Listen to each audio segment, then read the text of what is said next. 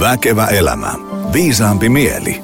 Vahvempi keho. Rakkaat väkevän elämän ystävät, tervetuloa jälleen uuden lähetyksen pariin. Tämän, tänään meillä on erikoislähetys, vedetään Lontoon murteella englanniksi, koska meidän vieras ää, puhuu tosi niihkeästi suomea, kertoi, että Suomi on noin kolmevuotiaan tasolla, joten, joten vedetään tunti Lontoon murteella. Puhutaan ää, kuntosaliyrittämisestä, personal trainingista, valmentamisesta ja ennen kaikkea bisneksen pyörittämisestä ja asiakkaille tulosten synnyttämisestä.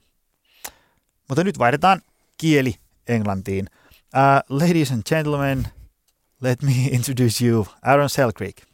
Hey man, uh, yeah, thanks for having me here. It's uh, such an honor to have you here, and uh, and because uh, uh, the reason why I wanted to to come here is that uh, uh, difference between you and me is that everybody knows me, but my gym is not that successful. But you're the opposite. No one really knows you as a person. They know your company, and your company and the gym and the studio is thriving, doing really good in in in terms of business and, and creating you know results and building a team. Cheers, man. Yeah, it's uh, we got lucky. I would say is the biggest thing. okay. Um.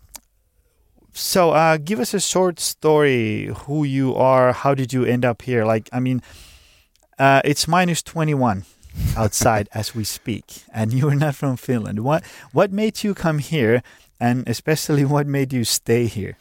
So I was living in Thailand and uh, running a tattoo shop, and um, I had I was running little training camps over there as well, and I, I met um, I met this girl, Sunny's now my my fiance, and uh, we met in the tattoo shop, and she was she was terrified of me to be honest. She walked in and she introduced herself, shook her hand, and ran off. Uh, but uh, we then we then got to know each other. We spent basically two three months in Thailand together, um, and then we both went our separate ways. We she moved back to Finland. I moved back to Australia. I went back to work in the mining industry. And where where you're from, right? Yeah, Australia. Australia. Sorry, yeah, sorry. Yeah. I'm from Australia. right. um, from all around Australia, so mostly from like northern parts of Sydney, um, like two hours north of Sydney. Uh, and I spent six and a half years in the military. So I travelled all up and down the east coast in the military for most of a large part of my life because I was still very young at that point. Um, still very young. Uh, but then we met there, met in Thailand, moved back sort of to opposite countries, and then she came to Australia when I was working in the mines. Uh, and she got into university in Australia. We are looking at the stuff. It was like 100,000 you know, Australian dollars, so like 60, 70,000 euros. And uh, she then said to me, like, I was enjoying working in the mines. It wasn't a thing for me. You know, I was always a bit of an entrepreneur in a way. Uh, it was great money. And uh, she said to me, you know, university is free in Finland. And I was like, well, you know, I can do whatever anywhere. So let's, uh, let's go. And basically two weeks later or three weeks later, we packed up and we just moved here. Um, oh, yeah? yeah, so that was how it started. And uh, I moved here and I was working for Caterpillar. I don't know if you know, you know Caterpillar, the machinery company. Yeah. Like, yeah. So I was working for them in the mines, and I was uh, I was building those machines and stuff, and I was repairing them. And um, so I went straight to Caterpillar in Finland, which is in Vantaa, and uh, Tractor, I think it's called. Yeah. And um, yeah, I went straight in there and uh, got a job. And uh, the only guy I spoke to spoke English, and they get, he gave me the job but he didn't tell anyone that I didn't speak Finnish. Oh, yeah. and, uh, so the first few, it took them, it took them about a fair few months to work out I didn't speak Finnish. So like my, my girlfriend's dad, um, my fiance's dad, he took me to his garage at the time and he was showing me like all these tools in the shed and like he's like, this is jakoavain. Oh, I'm like, I'm like, all right. So I went there and I, I, could speak enough Finnish basically to, to get along and sort of fly under the radar in a way. And um, yeah, it took them three months, and I was like, I was working pretty hard because I didn't speak to anyone, you know, and they uh, wanted to put me on like a bit of a promotion course uh, to be a, a, workshop supervisor, and uh, you know, and then they came up to me like one of the supervisors there, and he's like, start speaking me in Finnish, and like they don't talk to each other. It was weird. Most people were like sixty to seventy years old, oh, yeah. and uh, so they're like, start talking to me. I'm like, I, have lo- I'm lost. I got no idea what you're saying. Uh, I don't speak Finnish. Like I don't speak enough Finnish to talk like to talk about this. And he's like, "Fuck, how'd you get this job?" so, yeah. And then I started a food food prep company, and that's when I think I met you. Actually, uh, yeah, yeah, yeah. quickly. But what, I, what I was met- this? Well, by the way, when did you move to Finland? What was the year? it's five years ago. Like I, I can't do maths. 2013. Uh, I think it was like the end of 2013. Yeah. Um, yeah, and then I started the food prep company like eight months after that. Uh, I started to study business while I was at uh, the Caterpillar workshop. So I was studying management and marketing, um, but that was online through an Australian university. Uh, and then, yeah, started the food prep business. I met Geyser, your wife, Yeah. uh, first uh, in your in your old gym now. Now your Yeah. old gym. Um, you know, and we were, we were selling food to, to gyms and or using them as pickup points and that sort of stuff. Um, but yeah, and then that didn't go so well. Uh, I made many mistakes. Um, but yeah, and then basically we started the PT stuff. Uh, I like filed for bankruptcy one day of the, food preps thing, the the fit meals, and uh, that night I called one of my friends and I said, "Look, man, I've uh, I- I'm starting PT and I'm start. I want to start it tomorrow. Can you come over tonight and make me the crappiest website ever?" and uh, he came over that night. I paid him 100 euros. Um, you know, then we started. Uh, I went straight and started doing PT the next day. So that was how it started. And basically, because I start, I didn't plan to stay here. So that was Yeah. another thing.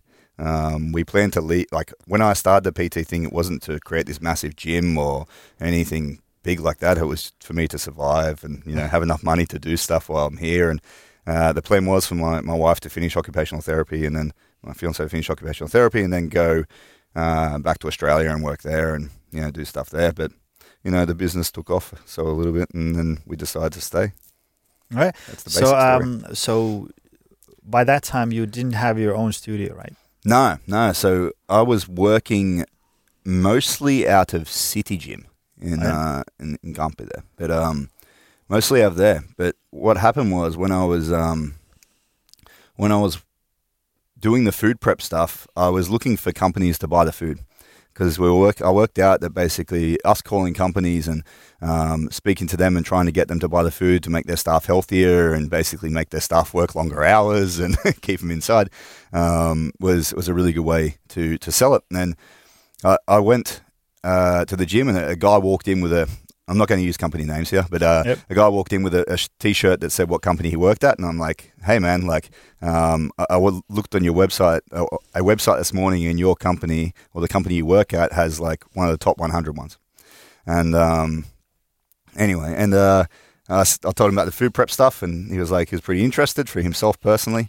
Um, and then I just asked if he could introduce me to someone in the company, and then he said yes. So uh, when I closed the food company, I then basically called that company and said, "Hey, I know you guys have got a gym.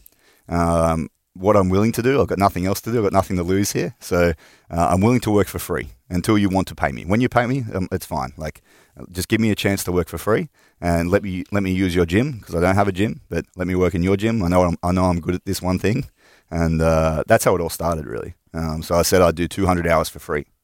Oh, really? Uh, yeah. So That's yeah. the attitude. yeah, so it, it was like they had 200 staff members, and I was like 200 hours. That's what I can do for free. And um, But it's like what five weeks? Of, yeah, four or five weeks. Yeah, Damn.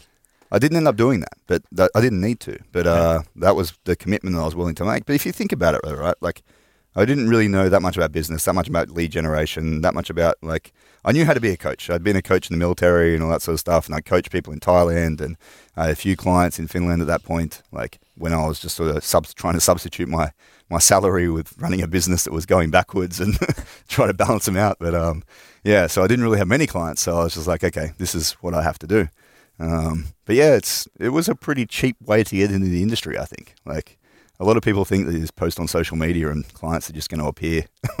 Yeah. it uh, doesn't work like that, especially in personal training. I think. Like, Yeah, I've, I've Yeah. seen that it doesn't work like yeah. that. So yeah, personal training's so personal, so you got to be next to the person to sell it. Yeah. So, uh, but now you have your own studio. Where where is it? Uh, Punavuori. So did I say that right? Uh, close enough, close enough.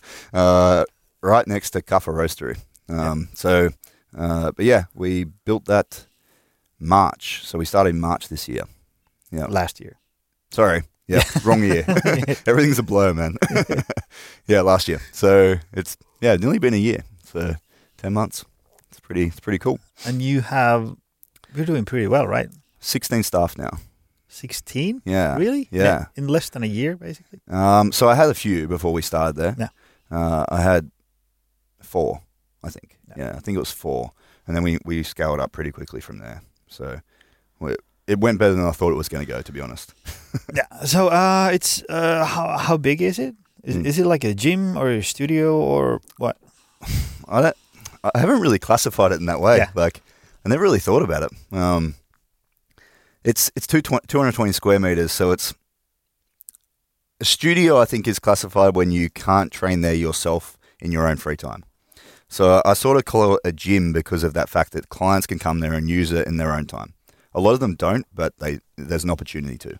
So I do call it a gym. I think that's where we sort of go with it. But uh, yeah, it makes it a bit easy to understand as well. Like, um, So um, you have sixteen. Are they all trainers? They are not all trainers. Uh, we have one guy that works in the office. Um, he's a lot better at other things than I am not. Um, we'll talk about that later. But uh, uh, we have one guy who's basically he finished um, his bachelor's of business and he was he's studying uh, masters of business as well. So uh, he's a business partner.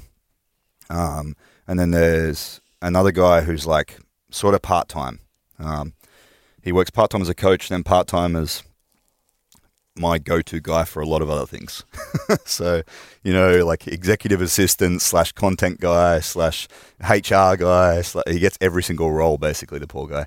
But um, yeah, I think that's we got pretty lucky with the people we hired. That was that was a big thing. All right. So um, what kind of clients you have? What do they usually want? Like like, are they corporate leaders, business owners? Yeah, most of them are most of them are business owners, and I would say it's like seventy percent male. Um, I'd say that between thirty and fifty years old is our general demographic. That's a, a male business owner or business executive. Um, what do they want? That's you know, most people like they would say like, okay, I want to lose fat or want to get a bigger bench press or want to get a bigger total numbers or want to want more muscle. But like when you when you sit down with a client talking about what they actually want, it's you have to dig deep into why they want that one thing because there's not no one wants to lose five kilos to be five kilos lighter. Yeah. Right? That doesn't it doesn't make any sense because when you're walking around every single day, you don't see a number above your head. You know, like no one knows. I don't know how much you weigh, right? Um, so that's a big thing. That's that's what a lot of people sort of get lost with when they sell personal training or you know sell this sort of service. But it's about digging into the why of what people why people are there. Um, a lot of the time, it's confidence. You know, like a lot of these people, they might be like super confident with their business, but then someone might have said something to them during sports, or you know, and that made him lose a bit of self confidence. And but I'd say most people buy personal training because of confidence. Really? Yeah, I think that's a, one of we the don't biggest. hear things. that that so often when you you know when you follow the discussion in in our field. People don't. They usually talk about you know weight loss, more energy, more muscle, more performance, and so forth. But not More, no energy, one really more talk- energy, more performance. Yeah, they're two Yeah. things that are really high on their lists. Um, no one really talks about confidence. Yeah, I think it's a big thing, man. Like, I think it's massive. Like, a lot of people, like, like I would say, I'm confident in certain things, right? So, uh, I'm really confident that I that I look pretty good. You know, I, I know I'm in good shape. Um, but there's some things I'm not confident in. I wouldn't be confident doing what you do, uh, public speaking, right? So, but then I have to look at why I'm not confident doing that. You know, so um, yeah, uh, yeah, performance, energy, and confidence would be the the top three things that people would come to us for. Um, but yeah, like why do they want high performance?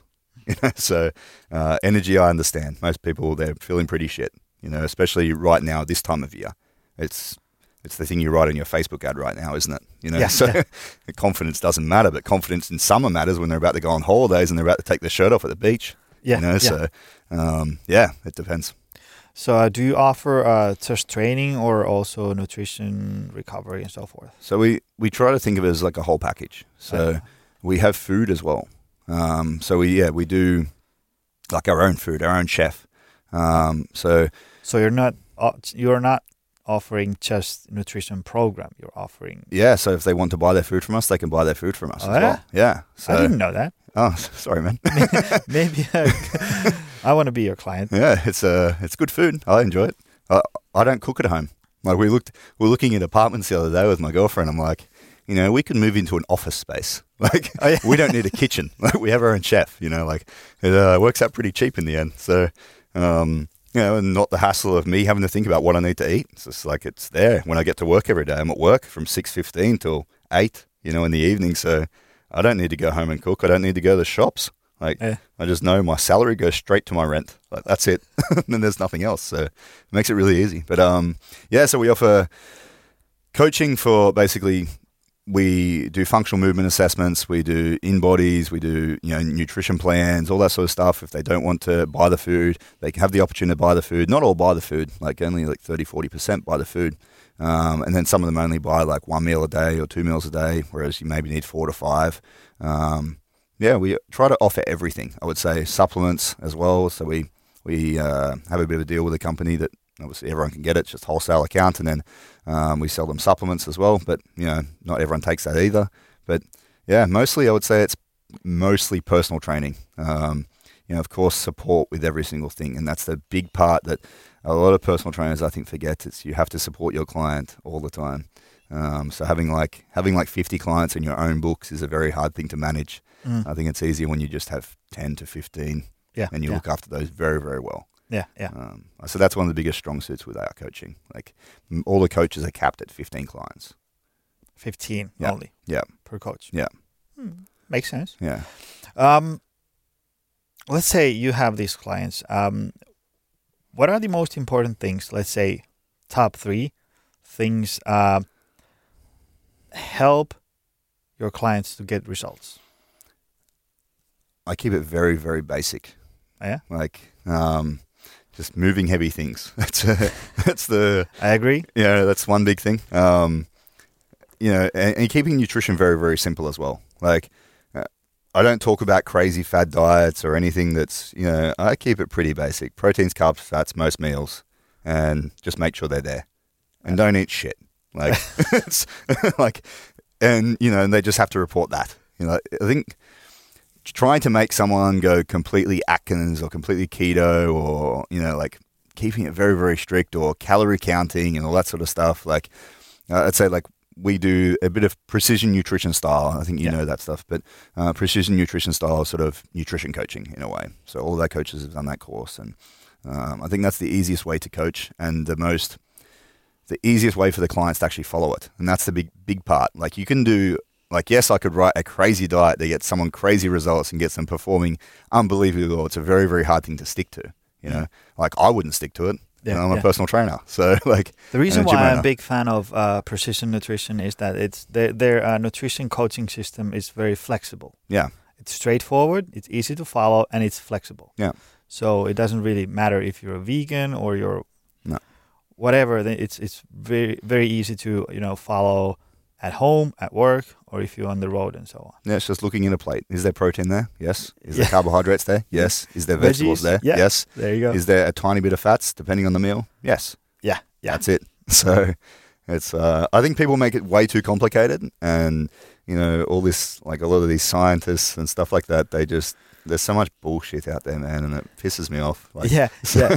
I think it's um, uh, precision nutrition uh, philosophy. Um, it takes a little bit more time to understand how it works, because people usually love that. That I, I want a meal plan that says 125 grams of chicken breast, but precision nutrition goes more like you know having a handful of this and handful of that you need to spend a little bit more time on it, thinking about it, trying different things, and then it becomes pretty easy. yeah, it's just an education process in a way. Yeah, and yeah. uh, and you just need to take time for it. it's super easy if you want to like write a diet for someone. You're guaranteed to get someone results, right? But it's not. They're not going to do it forever. Like I have had those diets where you know. I, before I wanted to compete in bodybuilding or be a top level athlete in certain things, and you know, and I did those things, but in the end, like it's just too hard to stick to, man. You can't carry your scales around in your back pocket all the time, and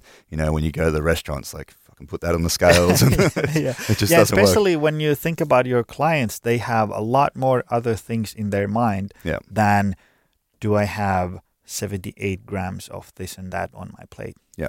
Yeah, it's a it's a big part. Like you're just trying to fill the little holes, basically, as you, in their, in your client's life, not not sort of create a whole new fucking sector. Yeah, yeah. Like, it's it's uh, so but hard. but the precision nutrition uh, system many times it sounds too easy to work. Yeah, yeah, I understand that. Because it it sounds like, you know, when I go to have this lecture on, you know, helping people to, you know, create healthy plate. Yep. It's like it sounds like I'm trying to um, uh, teach five year olds how Yeah. to eat. But you pretty much are.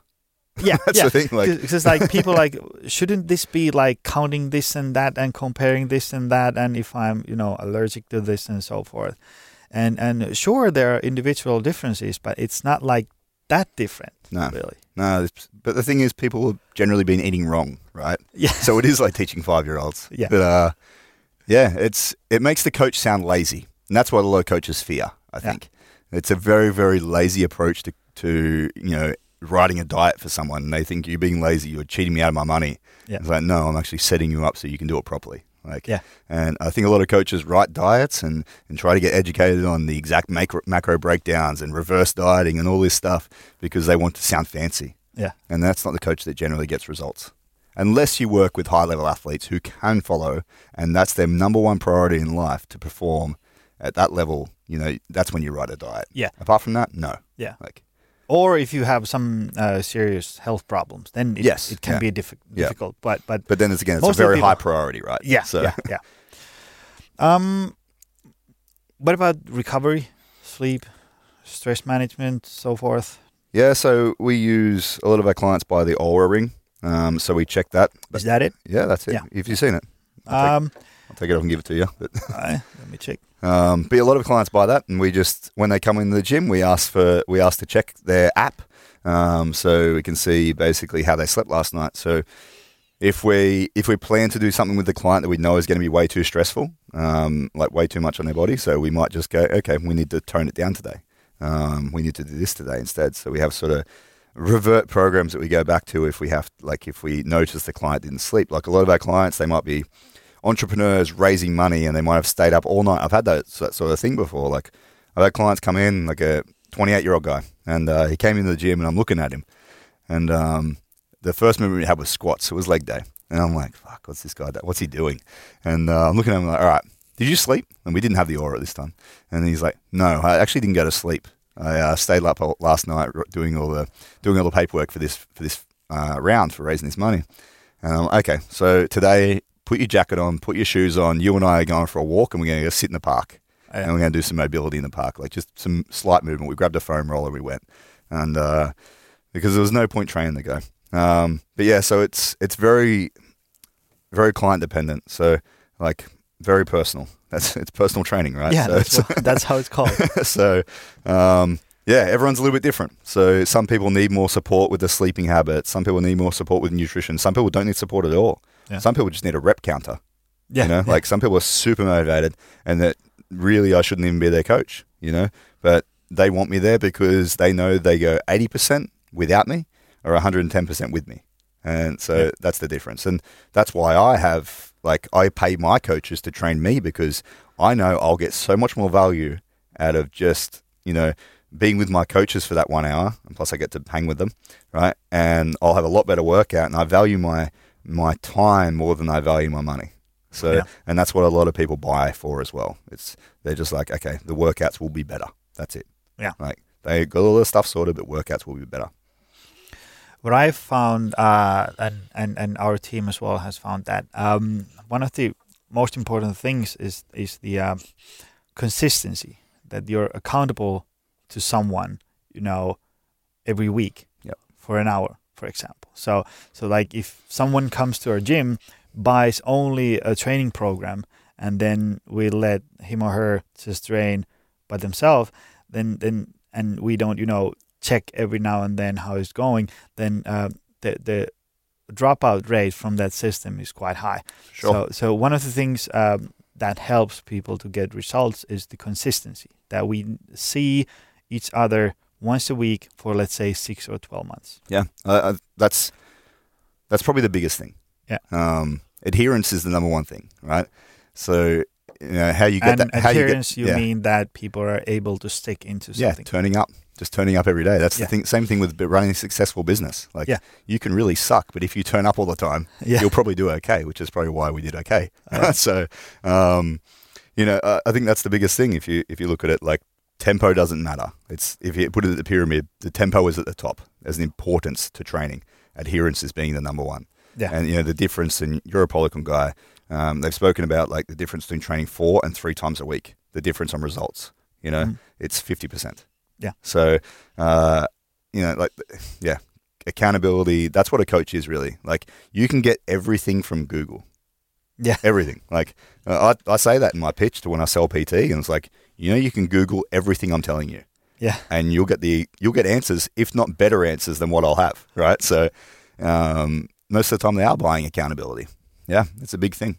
Yeah, and, the system, sort of like many people have so many other things to think about every day that they're not really, you know, they don't want to and they don't have time to sit down and look for the best diet and the best training system and the, the best recovery tools. They they usually come to us that we give them the system to follow and then we meet once a week. Yeah, yeah. It's uh, I think it's so important, man. If a client doesn't want to meet us once a week, we don't take them. We tell them to go away.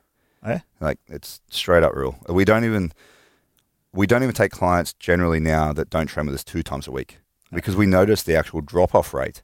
Um, so that, like you said, if they don't meet you once a week, that the if they just get a program from you, they just drop off. Um, we notice as well that if they don't, the clients who meet us one time a week, the the churn rate of those clients is a lot higher, and the results they get are a lot lower. So unless that person is like super dedicated and actually do all the sessions themselves, like the other two sessions or whatever it is, um, you know, they just they don't they're not a client for very long. So we generally don't sell that at all. Like most of our coaches will just say no. Oh yeah. Like they just the coaches just get so it's not it's not the money factor. It's more they don't want to get shit results for people because they know that uh, we've educated the coaches well enough to know that they they need to get people results to keep their actual personal brand you know really really good um, because they get paid more if a person comes into the gym and requests that coach by name. So I only want to work with Max because I've seen Max's results with X, you know, and and uh, if they come and say that, Max gets a pay rise just for Uh, that one client. But you know, like that's that's how it works. So um, they want to look after and make sure everyone gets results, which is the biggest thing when you sell PT. So Yeah, yeah. Um, I know we have quite a many listeners that are interested in uh, running their own business. There's Sure. so many trainers out there who uh, who'd like to start their own little thing or big thing. I don't know. Uh, but let's say, um, what are the most difficult things in a daily life as a coaching business owner or PT studio owner? So I think what you'll hear from every single business owner, um, the biggest, the hardest thing to do is actually scale a business. Nice. So, um, so it's about working out how you scale a face-to-face business, whereas an online business is very easy to scale. Yeah. Right? Uh, scaling a face-to-face business and keeping the quality very, very high is very, very hard, and uh, I would say that's that's the hardest thing. Um, so yeah, like when you're starting out, which is looking after yourself, you'll get to that point, but then you know it's up to you. You can be very, very happy um, working 25, 30 hours a week as a sole personal trainer, you know, working out of a gym, you can make amazing money, like I don't know, like six grand, seven grand a month, which is awesome. Um, but if you want to make it bigger, that's that's when the problems come out. When you have to hire people and, and teach those people and make sure they do the things that the exact same way as the way you would do them. There can be little personality differences and stuff like that. But if you have a business, it needs to be it needs to be uniformed in a way. I, I feel maybe that's just my military side coming out. But No, it makes sense. But, uh, it makes sense. Like, yeah. like you know, people, you know, they see your ads, they hear something about you. Maybe their friend refers to your place, yeah, and then they come in, and then the service is something totally different. yeah, it, that it doesn't really work that It way. might be my clients refer my business, and then they go to a different coach, and they're like, "Okay, this person is nothing like Aaron." Like, Yeah. or they they get not giving me anything in the service like my, my, what my friend told me. So that's the hard that's the hard part when actually growing a PT business. I feel. Um, I, I don't feel it's that hard. It's hard to get clients at the start, but if you once you understand what people want and understand where to put that message, I think it becomes very easy. Um, like, yeah, that, I'd say that's the hardest part. Keeping the quality very, very high when you want to grow it big. Oh, yeah, That's- yeah. that's something we've we've been working on now for probably six months, um, trying to fix those things and develop systems to onboard clients like we would onboard a coach. So bring clients in and make them feel very very special. So we make sure that clients just don't feel like we're just personal trainers. We make them feel like they're a really good friend and really valued, which they are, right? Because they they are worth so much money to us. You know, like some clients pay us like two and a half, three grand a month. You know, so um, so we have to make them feel like they're really valued. And so looking after them, doing all the extra things that you wouldn't think about doing. Um, I can't tell you them on here, but uh, I can recommend a book um, that tells you what you should do. Uh, you, you have to create it your own way, but the book is Never Lose a Customer Again. I think you I've told you about this. yeah, I need you, to order that. You need to buy it, it. Yeah. but that's maybe the listeners have to buy. It. Yeah, you should also buy it, guys. But uh, if you have any business um, okay, as a part of that, as a part of the Never Lose a Customer Again journey, I have bought a lot of my business owner clients that book. Oh, yeah? Right. So, um, you know, I, I, can talk about that because it's very open. I need to write that down. Never lose a customer again. You know, uh, it was a bit of a smart ass thing from me because they they'll end up reading the book and then they'll realize what I did. But but um, yeah, and they say that that's one of the biggest things for them. Like they, some of them got that book and they have multi multi million dollar companies and then they change the way they onboard their own clients just off that one book. You know, um, and I, I, think that's a really important thing is that you go above and beyond, try and provide 10x value.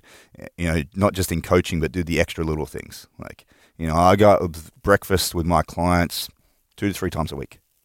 Okay, and uh, I take them out for coffees. I, uh, you know, hang out with them. I message them all the time. I send them personal videos every single day. Um, you know, do all these little things, and uh, and that's a that's a big part of it. Like, so I can give you one thing that we do, and it's it increases our. We offer a free intro session to become a client. We started doing that. Yeah. This week. Yeah. And it works. Yeah, it does work, man. Yeah. Because people it removes the skepticism that you're actually trying to get something without providing value. Yeah, because like uh, you, people see the ad, they can they read a lot of things, they can watch the videos, but they don't matter as much as people can come in and actually try how it works. It's a personal personal yeah. training, man. Yeah. uh, but yeah, so this is something you should do, right? Um, Let me take my notes. Take your notes, man. Ready? but uh, basically, what we do is some person will book the intro session. So your your secretary or the person on your front desk probably books it for one of your coaches, right? And uh, the thing is, when that happens, is that they're still a little bit scared, right? Uh, a lot of time, you'll notice as that scales up, is that a lot of people won't turn up to the intro session, and that happens to remove that, you have to remove the fear of turning up. So we get the coach that gets the intro session booked for them to suit a personalized video and use an app called Bonjoro to send them the video via email and then via text uh, to say like, "Hey, I'm Aaron. Uh, I just noticed Rummy booked this intro session for you. I'm super excited to meet you. Um, I, I, see that what you told Rummy is you want to achieve this out of the personal training. Uh, you know, I, I love helping people do that. I, you know, and then they just go on and talk about what they've done, uh, and they're excited to meet them, and then say, look, all you have to do on Monday when you come here at nine o'clock in the morning is just bring your training clothes. I've got your towel, I've got your water bottle, we have all that stuff. I have a protein shake for you, um, you know, and we're just gonna we're gonna take it however you want to take it. If you want to have a really hard workout, we'll have a really hard workout. We're gonna sit down, we'll have a coffee instead. We'll have a coffee. You know, we do what you want to do for the first session, and we'll work out if we're a good match. If we're a good match, great. If we're not, fine. That's it. And it removes the barrier for people actually turning up. Yeah. And that in like just that alone, because of the the feeling of the client walking in and um, you know having that fear removed, it increases our conversion rate. I think we converted ninety percent of our intros, man, to seven hundred euro, seven hundred seventy one euro a month clients. So, oh. yeah, so that's a that's a big thing. Um, I think I think like so that would be the hardest part about being a business owner when it comes to scaling a PT business.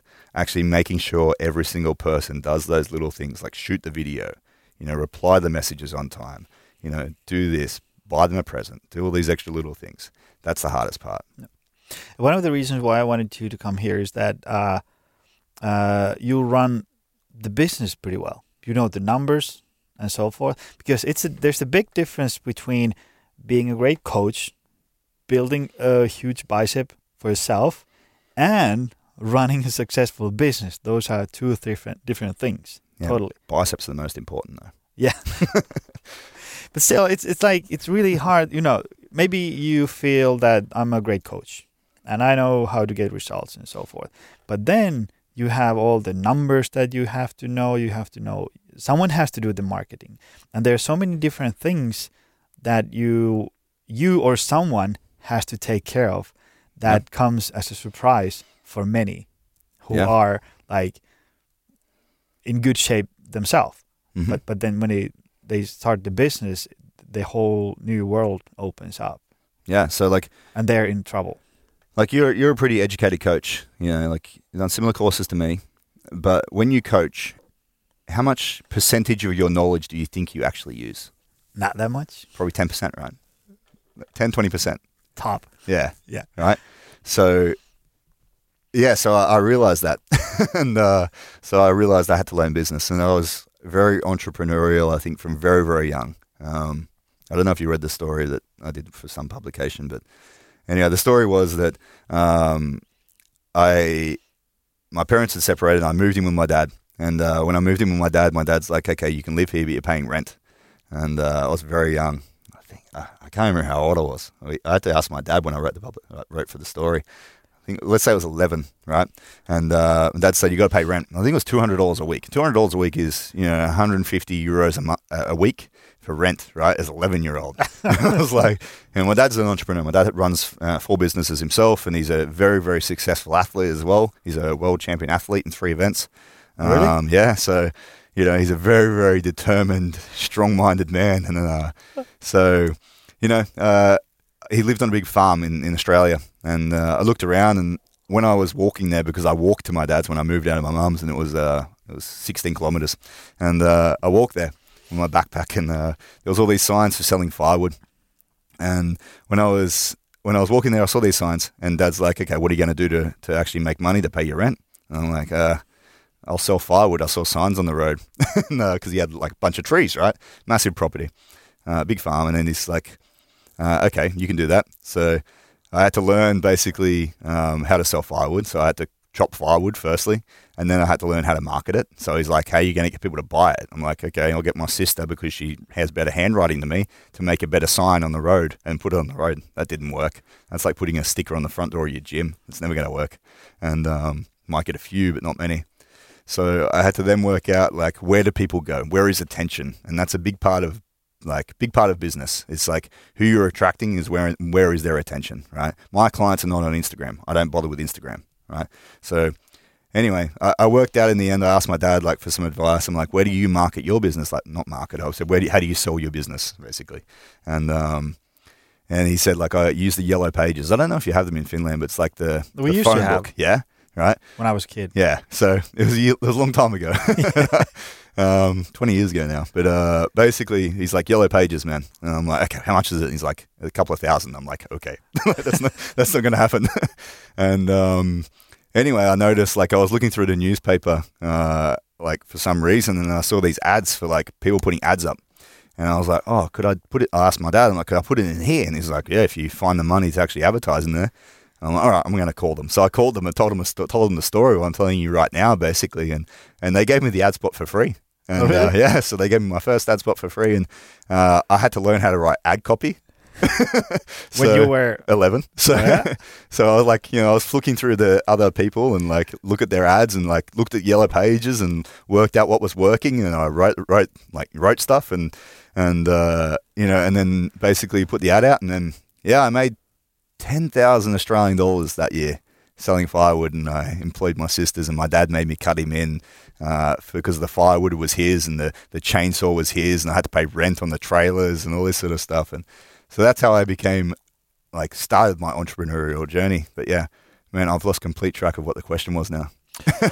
mm, me too. But basically, like, was, like, yeah. like, uh, what is the most difficult thing? Yeah, Maybe that was. It. Yeah, I think that was just um, but yeah, just, creating just systems. like you know, like, and uh, like like it's it's different to know how to you know create a big bicep. Oh yes, how to yes, create yes. a thriving business. Yeah, so I had to study a lot of business. So you need stuff. to know both. Yeah, basically. so you have to work out what is the thing that's going to move your business forward. So yeah. I I still study personal training stuff every single day. Right, so I still do one to two hours of education on being a better coach because I know I have to make my coaches better. So I have to know a ton more than them to make everything very simple for them to understand it the best they can understand it, right? And I have to also communicate with people that don't speak English as their first language and, you know, make everything really, really good. Um, but I also spend a lot of time learning marketing, a lot of time learning business, and then hiring um, better people than me. That's that's probably the best advice I got from one of my clients was uh, like, you know, you are doing pretty well, but now you have to hire people better than you.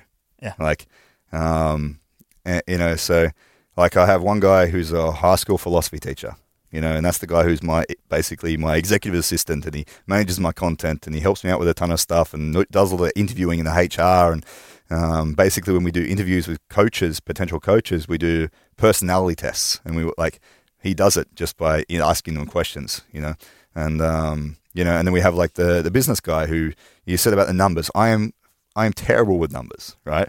But I have another guy who's better, right? And and like but at least you're aware of the numbers and you yeah, and you know how important they are. Yeah they have to report to me on every single little thing um, you know so that gives them some ownership and some accountability and all that sort of stuff as well. So you know it's treating them like a client in a way because you're, you're offering them that, that accountability. So I have meetings with the marketing team every single week, meetings with the, the meetings with the team that is responsible for keeping other clients and responsible for the community and then we have partner meetings where all the business partners are involved and we go over all the numbers and we work out what's the next thing we have to do to, to make our business move forward this week or over the next quarter. Uh, and then we just execute on that. It's really doing really, really basic stuff very well. I think that's the, that's the big thing. Uh, and not understanding that you have to keep educating yourself. Um, let's spend a few minutes on, on your team. Cool. What, what yeah. do you what do you look for when you're hiring someone? to be a part of your team? And what kind of people do you like want to be be part of your team? I don't look for people any people like me. Um, that's the first thing. So, uh, uh, because personal training is so personal, I look for different personalities. Yeah. Because you know, as I said to you, and you, and you agreed, it was the we use like ten percent, twenty percent of our knowledge, you know, as a coach. So they don't need to be super educated to be a good coach. I, I, feel. I think it's they need to have a lot of emotional intelligence. Um, they can they have to understand people, and they have to be different to each other. So so when we know when a person comes in and we ask them a lot of questions on the phone after they sign up for their free intro, um, that we that we're able to match them very well with the potential coach, and and that's something that we really try to get sorted straight away because every single one of our coaches could get the exact same results for every single person. I feel like but in the end, it's about making sure that they're going to stay accountable because they get along with that person. So that's what we look for. I personally don't really look for that many personal trainers. So a lot of the guys that we hired were not personal trainers. Like I said, one was a high school teacher, right? One was a taxi driver, right? One was uh, working at Finnkino, you know. But one were a lot, like three of them being security guards, you know. And but it's just they're really, really good people. That was the that's the biggest thing, and they have to be. And it's great if they're different right? Um, because that way I can match people that are going to get along. And, and you teach them how to train and I teach them how to coach people. Yeah, oh, yeah. I think that's that's the big thing, and that's why they we get a lot of loyalty out of them because maybe they didn't have such a good job before, but now they get a job that pays them three and a half, four grand a month, and um, you know they're working good hours. They get to decide their hours. They get to decide whether they want to work more. They have the opportunity to make more money um, if they want to step up and uh, become, you know, help out with other coaches making sales. They have bonus structures. They have, you know, different opportunities. Like, you know, the one coach who, let's just use the, the high school guy, for example. He came in, he applied to be a coach, but then, like I said to him, like, you know, there's other roles here that, you know, you can do 50 50 or, and now it works out he's doing 80% in the office with with me and, uh, and 20% with, um, as a coach. And, you know, but it just depends on you have to find out how to motivate people uh, to work for you. Like it's not, it's maybe not just money. You know, money's money's only a sort of byproduct. You have to make sure they're comfortable and their their needs are met and they feel secure and they feel safe. And um, but you know, finding out what else stuff they want, what other stuff they want to teach. You know, so we just hired another guy, he's a rehab guy, and um, you know he also does massages, but he doesn't want to do massages, right? So it, uh, we we worked out that the thing he was really motivated to do, and which helps the business as well, so it has it should help the business as well, is to teach. He really wants to teach other coaches how to do rehab stuff, and uh, so we let him do it. You know, like if that helps us, it helps him. He wants to do it. Um, you know, we just give them the opportunity to do it. We give them a lot of freedom the, within their job, and uh, they take more ownership, take more, like sort of have more accountability, and um, have the ability to learn more. And we pay for education stuff as well. So, um, yeah, I think we get a lot, a lot of loyalty with our coaches, and no one's quit yet. So in three years, no one's quit their job, and no one's really looked like getting fired or anything like that. Or uh, we haven't really had any major problems. Of course, there's always little tiny problems and stuff like that. That's normal. Um, but yeah, I think I think it's pretty lucky. Um, on top of these things that you just mentioned, are there any other things that you do in order to create a great working environment that people enjoy working for you? Yeah, so we, obviously, if you become a personal trainer, you're obviously very interested in training yourself. Yeah. So we write the I write the programs for the coaches, so they get their programs written by by me. Um, so that motivates them to keep in shape as well, you know, and that and that allows them to not think about their own training. They just come in, they execute it. We have a, a Facebook group that where they post the results of their workout every single day. So there's a bit of support, accountability there. Um, you know that sort of stuff. They they get the food at a cheaper price um, than what they what the clients get it. So basically, all the coaches don't have to cook anymore. They uh, they rock up to work and their food's at work and they're all sorted, you know, and they get healthy food. They feel really good. Um, you know, a little extra benefits and stuff like that. But um, you know, rings, uh, you know, stuff, little random stuff, little presents. Um, taking them out. We we've rented a summer cottage, you know, and we're going to do that again probably next month or the month after. And we take them away for a weekend, the whole team. Um, you know, buy all the food, buy a bit of alcohol most of them don't drink that much, but you know we had probably three drinks last time each, three or four drinks, um, and some of them are super talented as well. Like like you know they they play guitar, sing, all that sort of stuff. So it ends up being a pretty cool night, and we try to create a very tight community. That's the that's a big thing. And I, I don't I didn't mean to make that happen. I think we just got really really lucky with the people that we hired, and that everyone's really really accepting of other people and the fact that they are because a lot of them are very very different, right? So but all value health and fitness and all value each other. But you know, they're all acceptant of. Well, they all accept the fact that people are different as well. So we got lucky there. Um, yeah, yeah. But anyway, it sounds like uh, creating a great working environment is a lot more than getting paid well. Yeah, I think that's like most of them say they don't care about the money. Yeah, yeah. Of course, they got more money. Like a lot of them went from like a fifteen hundred euro salary to like a like some went from like fifteen hundred and then they're an amazing salesperson and then they're on 4,000 yeah. in like two months and they're like, holy shit, what do I do with this money? And they, like, they come and ask us, you know, like they're like, um, so I've never had this much money on my account. Like, yeah. can you tell me how to actually use it? I'm like, okay, you put this money away. but uh, they had no idea, you know, so money is not the biggest motivator. I, I feel yeah. that for some of it is like, and it becomes it just comes down to art, like having conversations about you know what they sort of want from life, where they want to go with their career, designing the roadmap so they understand, allowing them to help you create content. Um, you know, for example, today you you we had a we had a quick conversation about the questions you're going to ask, um, and I asked my coaches like, what would you answer for this? Yeah, you know, and allowing them to give them give them some input and and stuff like that for things that they're not really required to put input for, and they really love it. You know, so trying to bring them in, give them ownership, you know, let them provide value in different ways. And yeah, I think that's feeling included. I think is the a big thing is what people really, really crave. And I think that's a part of the reason why people buy personal training as well. So, um, you know, yeah, yeah, makes sense. And then um, the big question that I'm, I'm pretty sure that many listeners are uh, want to hear your answer how to get more clients how do you get all the clients you have helped me a lot on this topic and yeah. and, and i think uh, you are one of the best maybe the best in helsinki at least getting a lot of traffic in terms of new clients and so forth how do you yeah. like like give us a six minute lecture six on, minutes lecture on, on, on marketing and sales huh yeah and getting getting like paying customers. Yeah. So everyone, everybody's able to get more likes on Facebook and you know a lot of traffic on your website. but how do you get actually paying clients and customers?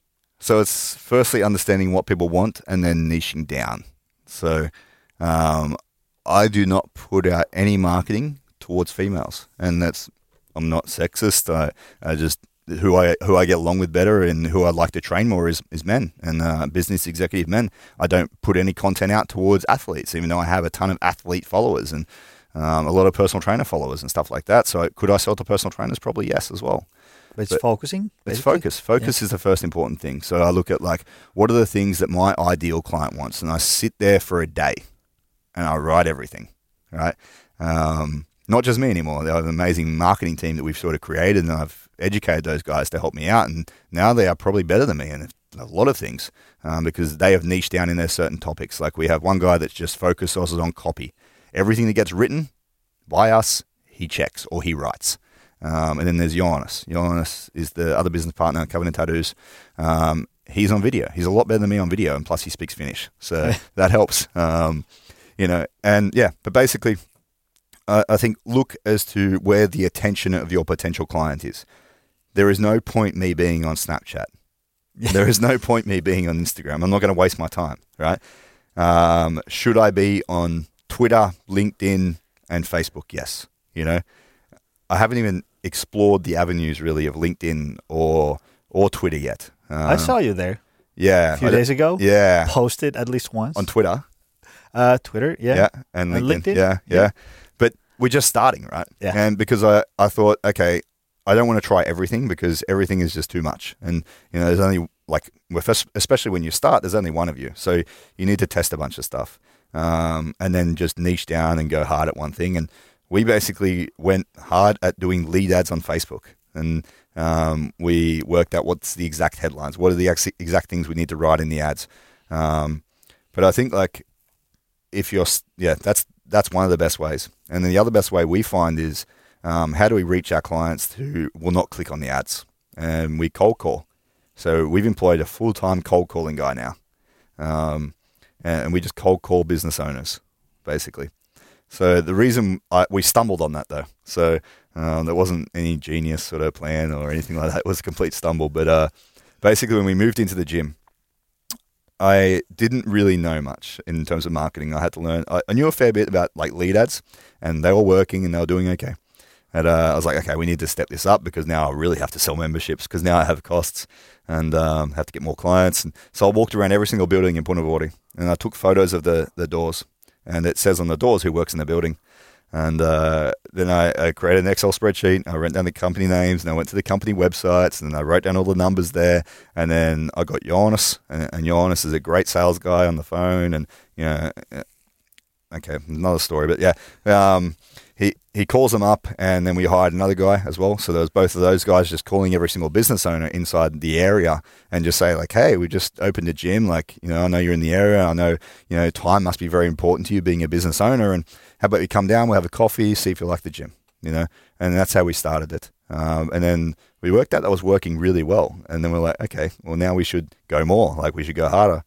Uh, then we employed a cold calling company from Thailand, and uh, Finnish guys, and they just did all the calls from there, and um, that was working pretty well. But then we wanted, we worked out, we were listening to the calls, and well, the other guys were listening to the calls, and they're like, they sound like sales guys. You know, the reason why we get better results is because we coach them on the phone. Like we talk, we be a coach when we're doing the sale, and uh, so we got the guys to make coaching calls in a way uh, instead of sales calls.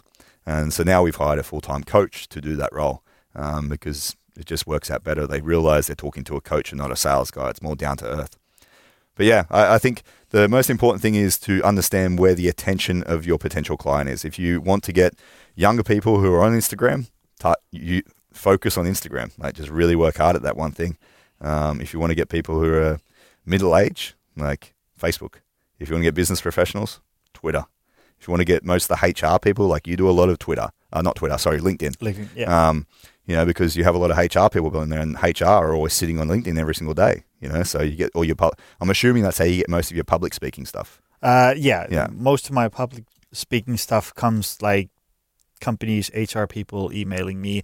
I've been following your stuff on LinkedIn, and, and I, I like it. And would you come over to our place and? Yeah. So it's just a simple like sit down and think where the attention is, and then that's where you market. Yeah. And understanding what the actual person wants that's on that platform. That's that's the biggest thing. Um, yeah, there's all these tricks with Facebook ad funnels and that sort of stuff that we've spoken about before. But uh, the the thing that works just as well as creating lead ads and then working out how to target them, like on Facebook. Yeah. So, yeah. um, and yeah. What I've seen on, on, on marketing is that you, you need to try many different things at first. And Never then know. you see that I've tried these 40 different things and it seems that these two work. Yeah. Then you focus on those two. Yeah, like I was like I used to post heaps on Instagram and Instagram stories and Snapchat, and I'm like, I'm just like sitting there like, why am I doing this? this is this is not yeah. working. Because you there know? you can do only so many things per day. yeah, yeah. so, so you cannot do everything. You just need to focus on the most essential things. yeah, and when your business gets bigger, you can hire people to do it. Yeah. You know, like I don't do my Instagram, I don't do my Facebook posts anymore. I don't do my LinkedIn posts. You know, like that's managed. That's done by someone else. So, yeah, picking the right thing and focusing is very, very important to, to getting leads. And obviously, I, I feel offering your advice for free. That's the I'm a big, big believer in that. That's how I started it. So, and we still do it. Like, um, you know, It takes Asking the for- risk off. asking for money is like it's a very hard thing to do if they don't even know you. you Yeah, know? yeah. Unless you've like unless they've seen you probably 20, 20 times on their social media feed or they've seen you in like public speaking gigs like you get to, you get a lot of exposure with that stuff um, and you do do a lot on social media uh, I believe you're in a position where you can ask for money but as you said at the start of this interview no one really knows me Yeah. like and I don't really care I really I do not care at all. I do I don't like posting on social media. I don't like people knowing about my personal life um, so much, you know. So, um, but yeah, I, I think that's the big thing. If you could start over in, in terms of running your uh, gym Yep. and, and doing coaching stuff, what would you do differently? Give me a few things. More of the things that I just said. um, By the way, this is a big question. Um, I'm sorry that this was not on the list of the questions No, I okay. provided you. it's fine, man. Um, what's your opinion? Is it possible to create something big without working long hours? No, I agree with you on that. No, there's some because so- everyone wants that, right? Yeah. Everyone wants the four-hour work week. Everyone's read that Tim Ferriss book, and then they're like, "Oh, this is the dream." It's like Tim Ferriss didn't work four hours a week when he wrote that book. yeah, that's Like- it. That's it. And like, like- like, I, I agree that I know many successful, very wealthy people who work, let's say, 20 hours a week. Now, Yeah, yeah, it was different when they created the whole system. for sure, man. That was like 80 hours a week. Like I can stop now. Uh, I can stop working, and I'm 30 years old. I could stop, and I would know my business is handled. But d- would it would it grow as fast as I want it to grow? No, no way. You know, and uh, yeah, I don't believe in it because everyone wants to work four hours a week, 20 hours a week, whatever. But all the successful people I know, and this is the other thing as well, but all the successful people I know do still work probably 60 hours a week. You know, like a lot of the guys that are in the media in Finland for being successful and that sort of stuff, they work still very, very, very, very, very hard, harder than most people think. And, um, you know, like they wake up at seven in the morning and then they go to bed at one in the morning, you know, and a lot of people don't realize that. And a lot of people just think, oh, they got super lucky. Yes, they did get lucky, but you create your own luck by working really hard. Yeah. So smart and hard. smart and hard, yeah, Yeah. you got to work smart, of course. But you know, it's everyone can work smart as well. But if you're working smart forty hours a week and I'm working smart eighty hours a week, who's going to win? Yeah. Yeah. You know, That's it's it. like it. it's volume and adherence. Yeah. so it's it's basically the same thing. Um, yeah, uh, I had this conversation the other day with one of my coaches. Like, oh, do you think I could ever ever just do 15 hours a week? I'm like, yeah, you could, but you know, to be big, like, no, like you couldn't do it. It's impossible. There's Yeah, a lot of everything. like, everything comes with a price. I mean, Yeah, you you can, can- you can work three hours a week, but you don't make that much money. I guess. yeah, I could still make my salary and work three hours a week, but then I I want to build this, you know, gym is like the biggest po- coaching company in Finland, right? Uh, we want to open two more gyms this year, uh, and then one next year, and, and then sort of look at look at other countries. So, um, you know, and I want to one day sell this business as well. So, and I don't think that's been done by many personal training companies in this country. Um, like I don't even know of many personal training companies in Australia either. I'm not benchmarking off anyone, um, but yeah, like I don't believe it's possible, and I Yeah. believe it's a lie when people say that it is possible. And because all the successful people I know, they still work a lot. Yeah, And- yeah. I know. Uh, you know, many many people who work not that many hours a week, but hey, they're like 55 or 60. Yeah, when they, that's when, fine. when they were 35, they worked pretty hard and long hours in order to get where they are right now. Yeah, I, I. The thing is, I don't see it as work. I don't count my hours. I never, I never think about like what time I turn up to the gym. I don't care. Right? I love being there. Yeah. So, and that that's a big benefit as well, right? If I don't count my hours, if I don't sort of measure what I'm doing in terms of that stuff or how hard I work on the scale from one to ten, it's it's irrelevant, right?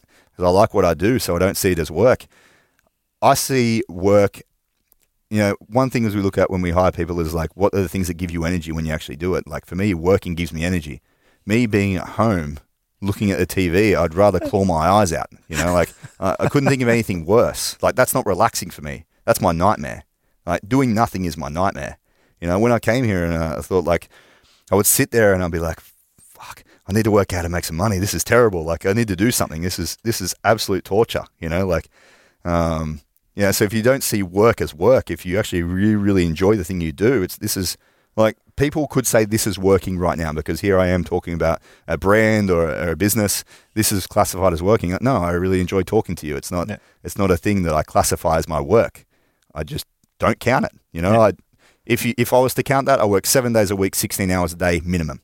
Yeah. right. So you know, like I, I wake up, the first thing I do is I check my emails. You know, uh, and then I set my plan for the day. You know, first thing I do. The last thing I do when I go to bed is I write notes of what the things I achieved today, and, and so sort of I remind myself that I actually did get shit done. Otherwise, I get a bit not depressed, but I, I start to forget what I'm achieving every single day, and then I have a quick think of the things I need to get done tomorrow because if they're in my head, I'll struggle to sleep. You know, but yeah, I don't see that as work. Uh, a lot of people would say this is working because this isn't my free time. Yeah. Your free times you don't have free time if you're an entrepreneur. Yeah. If you if you come into entrepreneurship, you know, thinking you're doing this for freedom, you're an idiot.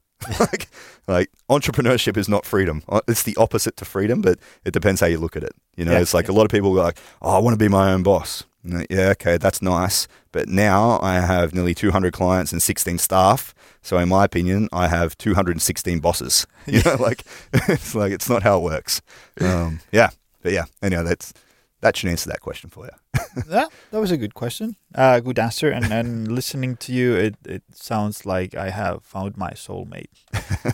sounds familiar. I, I, I make my wife listen to that because uh, you made it sound like like reasonable, like good, like like there's a. I don't really see that much different. I don't like punch out to work. I just like you know, live my day and every now and then I'm at the gym and every now and then I'm at home and, you know, at the coffee shop. Yep.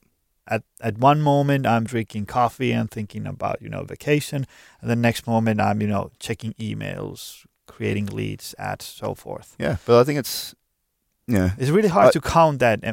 Are we really working right now? Yeah. Well, I'm like, I'm sort of like having a great conversation with a friend. And at the same time, I'm like, you know, creating a contact marketing stuff. yeah. Like you can use this in multiple things, right? You Yeah, can- yeah. You took a photo before for Instagram and Facebook and LinkedIn, and Yeah. you know, uh, that, um, yeah. Some people see it as work, and whereas I do not. You know, like holidays for me. If I take longer than a seven day holiday, um, I want to go home. You know, I want to go back to work. I, I don't like it. Um, so I can't even think about retirement. You Yeah. know, like, um, but yeah, like I think it's so weird. Like I, we try to now, uh, like my goal for this year is to take six long weekends, right? And because I know three days is the right number for me, Yeah. right? Two days, I'm I'm fully regenerated in a way, and then one day it's like the travel day, you know, and I'm I'm I'm actually still going to work on the aeroplane, you know. Um, so we're just going to do like because I'm Australian, I haven't been all around Europe. I'm just uh, I'm going to travel around Europe.